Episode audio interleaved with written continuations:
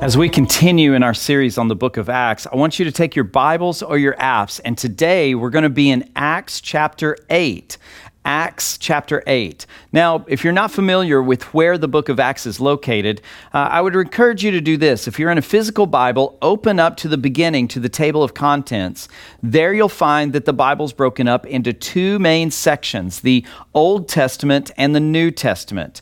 Uh, Acts is the fifth book of the New Testament. And so find the New Testament. Five books in is Acts, and you want to go to chapter 8. Now, if you're in an app, simply pull down the list of the books of the Bible, and you will find Acts about two thirds of the way down that list. Acts chapter 8. Now, back in 2005, I was a young, excited, uh, impressionable, and incredibly stupid youth minister. Um, I had this opportunity, though, that uh, year to go to a youth ministry conference. And so I'm surrounded by thousands of other youth ministers who are there to grow and learn how to do ministry better, how to spread the gospel and disciple teenagers. And during that week, I got the opportunity to listen to some of the most talented and amazing youth ministers from all over the world. I was continuously blown away by the things they said and uh, what they did. I had pages and pages of notes. And then on the very last night of the conference, I was listening to one of the speakers, and he was uh, doing. So, giving this amazing illustration and telling us how to be better ministers for the gospel. And I was just blown away. I, I, was impacted. I was moved. And I was so convicted about what God was telling me. And in that moment, I had a thought. I thought, I want to be just like that guy on stage. I want to help other ministers and other leaders so that they can do, go and do God's work as well. And then that thought began to evolve. I thought, I don't want to just help people. I want to be that guy up on the stage. I want to be the guy that, that is helping people, that is helping thousands of youth ministers at one time. And then I got to thinking, I could be that guy. Then I got to thinking, not only could I be that guy, I should be that guy. I realized in that moment that they needed me. They needed my words of wisdom. I didn't know what those words of wisdom were, but they needed them. They needed to know what I could teach them. I knew that they needed it, and in turn, they needed me. God wanted me to be on that stage. God wanted me to influence thousands of people all over the nation. And about an hour later, in the closing session, the last speaker of the conference got up to speak. And this is the guy that they reserve for the very end. He's the guy that is going to come along, and his talk is going to basically tear you apart and then put you back together. And he started by talking about how he was one of the organizers for the conference and that he wanted to speak to us about a sin that he had been noticing amongst the attenders of the conference. And, and that sin specifically was pride. And I thought, oh, this is going to be such a good talk. You know, so many of the guys here need to hear about the pride that they're struggling with. This is going to be amazing. And then he said this he said, Many of you have come up to me this week and said that I needed them to be a part of that conference, that they needed, uh, that I needed them to be a speaker for the conference, that they had something important and valuable that needed to be said from the stage, and they were the ones that needed to do it. And then he said this very simply, he looked at all of us and said, No. I don't. I don't need you. If I need you, God will be the one to put you in the place to be a speaker at this conference. Now, I don't remember anything else that that guy said in that, that speech, that, that talk that night, because I, in that moment, realized that the Holy Spirit was speaking right to me. I realized in that moment that I was the one struggling with pride. I was the wrong with the one with the wrong motivations. I was the one that was filling myself up when in reality I should have been humble and I should have been depending on God's direction for my life, not my own direction. My heart dropped. But my my spirit was humbled in that moment. I realized that my heart was in the wrong place. Have you ever had a moment like that? A moment where God's Spirit convicted you of something, made you realize that your heart was in the wrong place?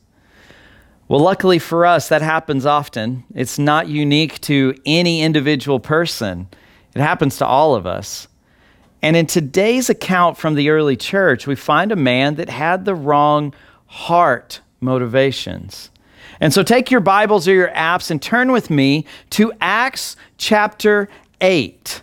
Acts chapter 8. We're going to begin in verse 4. And so let me give you a recap as you're finding Acts 8, verse 4. Basically, the early church has been trucking along. It's been, uh, been growing by thousands of people on the regular basis. Uh, people are coming to know Jesus, and the, all of these amazing things are happening. Uh, there have been some arrests of the apostles and threatening, uh, but nothing's really happened until the previous chapter in, in chapter 7 stephen a man who is a part of the early church is arrested for telling people about jesus. And then he gives this amazing speech and the religious leaders are so offended by it that they take him outside the city gates and they kill him. They execute him. And then they begin the process of actively hunting down persecuting the followers of Jesus in the city of Jerusalem. And as a result, the people who are following Jesus are scattered all over the known world at that time. They have to flee the city because of the persecution. But if you read the beginning of, of chapter 8, you find that as they go, they tell others about Jesus, and the church continues to grow, but grows outside of the city of Jerusalem. Now, pick up with me in verse 4. It says, Now those who were scattered went about preaching the word. Philip went down to the city of Samaria, and he proclaimed to them the Christ, Jesus. And the crowds, with one accord, paid attention to what was being said by Philip when they heard him and saw the signs that he did. For unclean spirits, crying out with a loud voice, came out of many who had them, and many who were paralyzed or lame were healed. So there was much joy in that city. So Philip has gone out as a missionary. Now, this is more than likely not Philip the apostle, the, the early disciple of Jesus. This is probably Philip uh, that is mentioned in Acts chapter 6 as one of the first seven deacons, one of the first seven uh, servants to the church. And so Philip goes out and he tells people about Jesus as he goes. He's healing people and casting out unclean spirits, demons. And people are coming to know Jesus as a result of that. And the church grows. You know, Philip didn't care who he was around, he was telling anybody that would listen to him. You, the, I want you to notice that Eh, it makes a point in verse 5 to point out that Philip is no longer in necessarily speaking with Jewish people. He's in the, the part of Israel called Samaria, which contained a people group, a racial, racial group that the Jewish people actually hated. They despised them. But Philip didn't care. Even though he was a good Jewish man, an Israelite, he didn't care who he was talking to. He wanted everyone to know about Jesus and that Jesus could save them from their sins. You can be saved from your sins. You see, that's the whole purpose of this book and of the work of Jesus Christ. You see, Jesus was and is God's one and only Son. And the Bible tells us that he came to this earth as a human, as a man. And he went through all of the temptations that we struggle with, and yet, despite that, he lived a sinless life. He never disobeyed God's will for his life. And yet, at the end of his life, he was accused and he was executed. He died on a cross to save us from our sins. And on the third day, he rose from the grave. And the fact of the matter is, is the reason that he died on that cross and rose from the grave was that he, so that he could save you and I from our sins. You see, we're all sinners. In other words, we all disobey God in some way. And as a result, we're criminals in the eyes of God. But Jesus came, and on that cross, he forgave all of us of our sins. He paid the price for our sins so that instead of receiving eternal punishment, we would receive eternal life with Him. And He offers that to you today. Maybe you're watching and you've never believed in Jesus, you've never begun a journey with Jesus. And maybe you've got questions, or maybe you want to know more about how to follow Jesus. If that's you, I want you to stop right now and I want you to either go to our website and click on the contact us page, or I want you to take out your device and text the word changing to 94000. We'll have someone reach out to you as soon as possible to talk to you about what Jesus uh, is, what he's calling you to in your life, and answer any questions that you might have about following him. So don't hesitate to do that. So Philip's going out and he's telling the world about Jesus. Everywhere he goes, he's talking about Jesus and, and doing things for Jesus. Now, pick up with me, again, Acts chapter 8. Pick up with me le- where we left off, off in verse 9. Acts chapter 8, verse 9. It says this but there was a man named Simon who had previously practiced magic in the city and amazed the people of Samaria, saying, uh, saying that he himself was somebody great. They all paid attention to him, from the least to the greatest, saying, This man is the, is the power of God that is called great. And they paid attention to him because for a long time he had amazed them with his magic. Verse 12. But when they believed Philip as he preached good news about the kingdom of God and the name of Jesus Christ, they were baptized, both men and women. And even Simon himself believed. And after being baptized, he continued with Philip. And seeing signs and great miracles performed, he was amazed.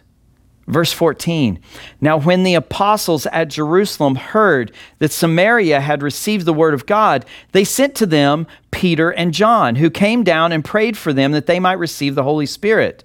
For they had not yet fallen on, he had not yet fallen on any of them, but they had only been baptized in the name of the Lord Jesus. Then they laid their hands on them and they received the Holy Spirit.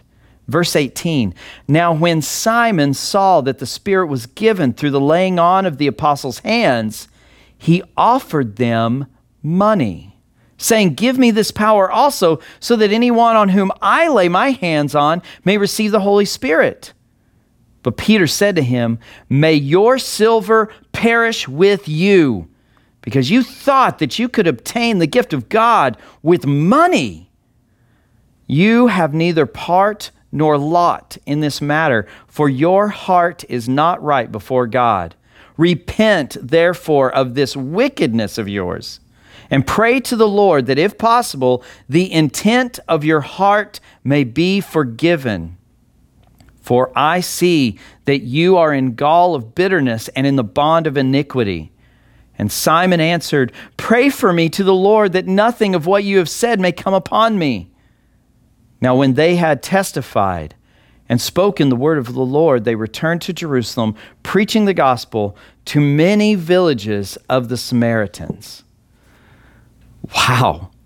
Pretty interesting account. Basically, they come along, Philip comes along and he's preaching and telling people about Jesus and, and casting out spirits, performing miracles. And along the line, he comes across a man named Simon, who's a magician, someone who was very well thought of amongst the Samaritans. As a matter of fact, they called him Great. Literally, that was what they called him by name. oh, the great one, or, or greatness is coming. But he was just a magician. And so, as people of this area of Samaria are coming to know the Lord, they're following Jesus. Simon also becomes a believer. He begins following Jesus. But let me be clear what he had been doing prior to believing in Jesus was false. He was a false prophet, a false teacher. He tricked people by learning how to do magic tricks, basically. And through his magic, he tricked them into following him and thinking that he was someone great. And then when he sees the miracles that Philip and Peter and John are performing, he wants that also. And so he goes to them and says, Here, let me pay you, and you can teach me how to do this as well. And Peter condemns this action. You see, Simon probably thought, just like his own magic tricks that he had paid and learned how to do, he probably thought that the power of the Holy Spirit could be bought and paid for as well. Simon thinks that salvation is about some kind of personal gain, that he could continue to be admired and praised and all he had to do was pay Peter and John to show him how to do this magic trick that they were doing. And that leads me to today's big idea. If you've ever watched one of my messages, you know that I usually give one simple statement that sums up that week's main point. And today's big idea is this the heart of the problem is a problem with the heart. Let's say that again. The heart of the problem is a problem with the heart. You see, our motives matter. The intentions of our hearts matter to God. Jesus cares more about what's going on in here than he cares about what we do out there. Our motives, our intentions are so important to him. Simon's heart, his intentions were wrong. And so he was in sin. So, what was the heart problem that Simon was struggling with, that he was ailed with? Well, I see two primary sins that Simon is struggling with in this moment. The first one is that he was struggling with pride. And please hear me pride is one of the most dangerous sins listed in God's word. As a matter of fact, in Proverbs chapter 6, God says that there are seven sins that he absolutely despises with all of his being. And the first one that is mentioned is pride. You see, pride's a big deal. It's a big sin that we need to pay a lot of attention to because out of pride springs so many other sins. When we struggle with our pride, we make ourselves open to other sins to come into our lives. You see, Simon in this moment, he wanted the fame. He wanted the praise. He wanted the, the popularity of the people. He wanted to be someone important. For him, faith was not about living your life for Jesus. For him, it was about what he could get from Jesus. For him, it was about self, not selflessness. And so he struggled with pride. I think the other, the second sin that he struggled with was greed.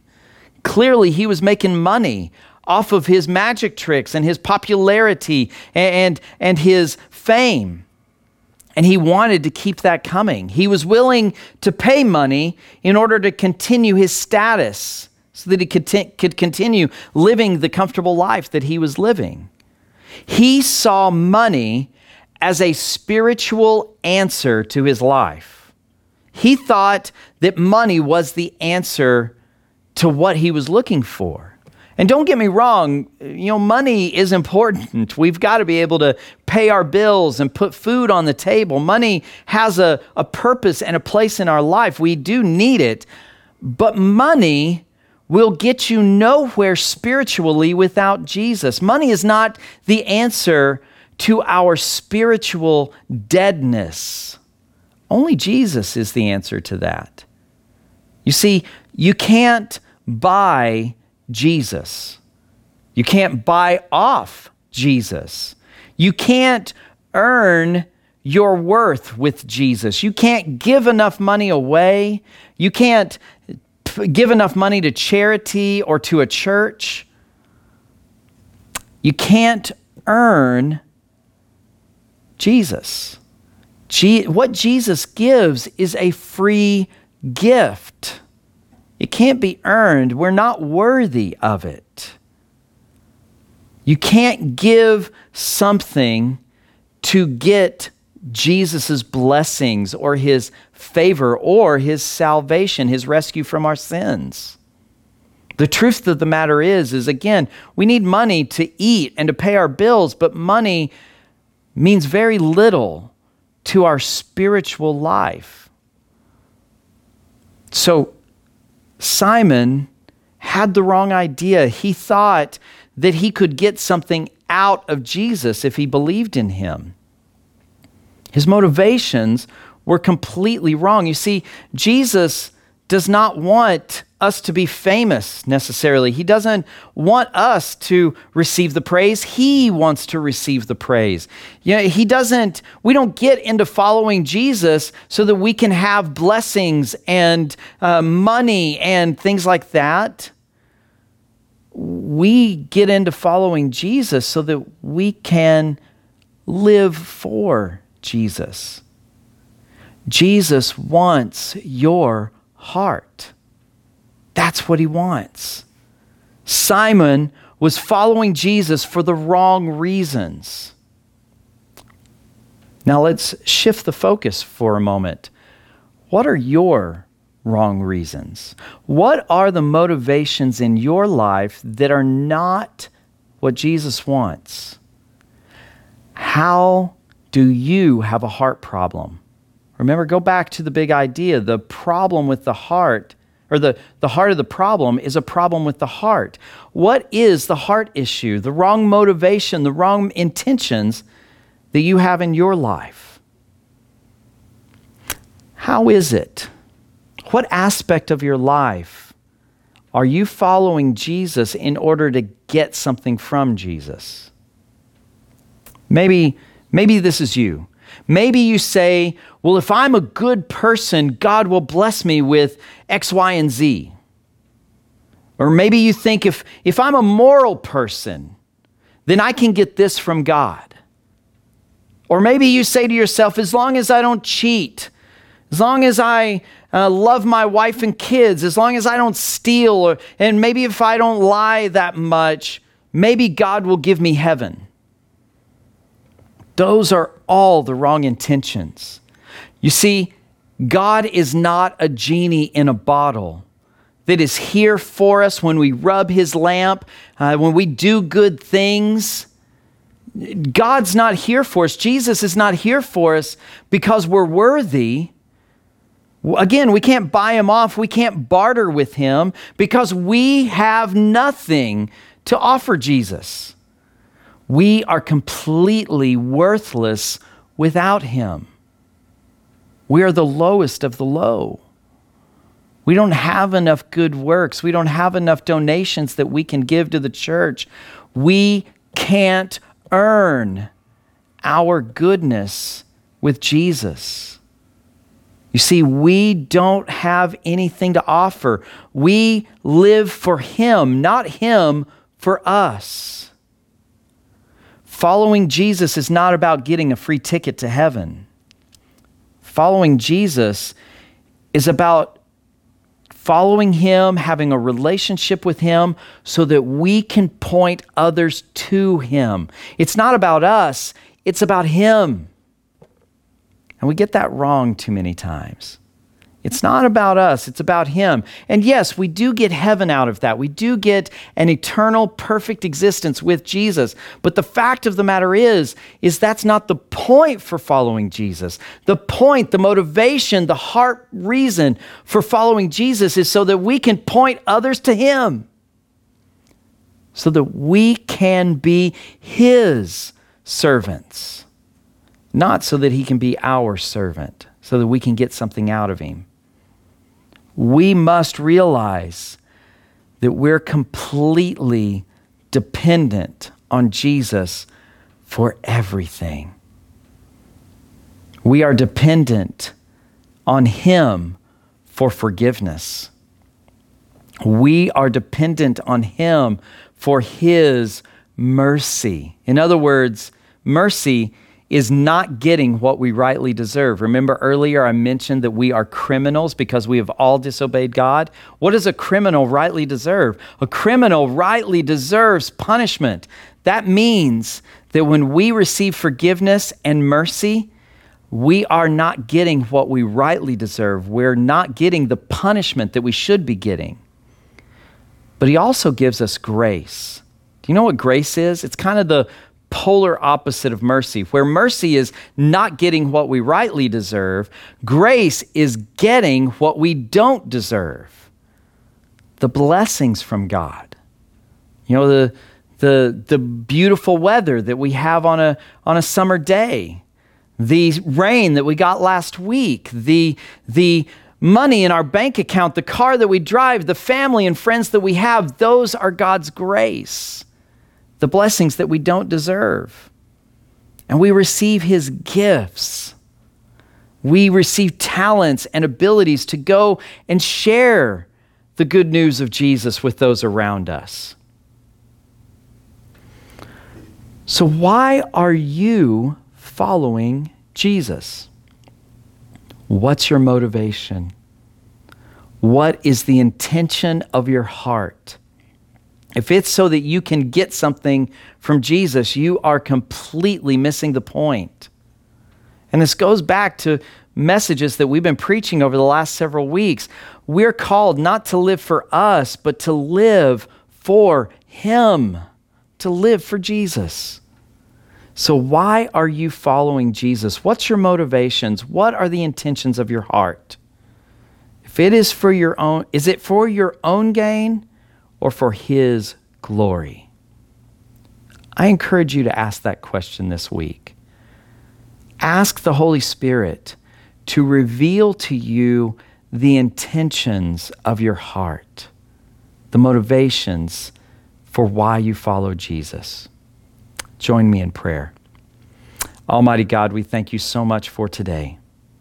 And Lord, I pray that you would open our eyes, open our ears, open our mind and our hearts to the reasons why we are following you or claim to follow you. And Lord, I pray that you would do away with any of those motivations that are self serving. And instead, we would be motivated to live for you. That following you would be about you, not us. So help us. Reveal to us the motivations of our hearts, the intentions of our hearts, so that we can live for you in the way that you've called us to. Lord, thank you for loving us so much for giving us forgiveness and mercy and grace. Help us to live our lives in light of those beautiful gifts. We pray all of this in Jesus' name. Amen.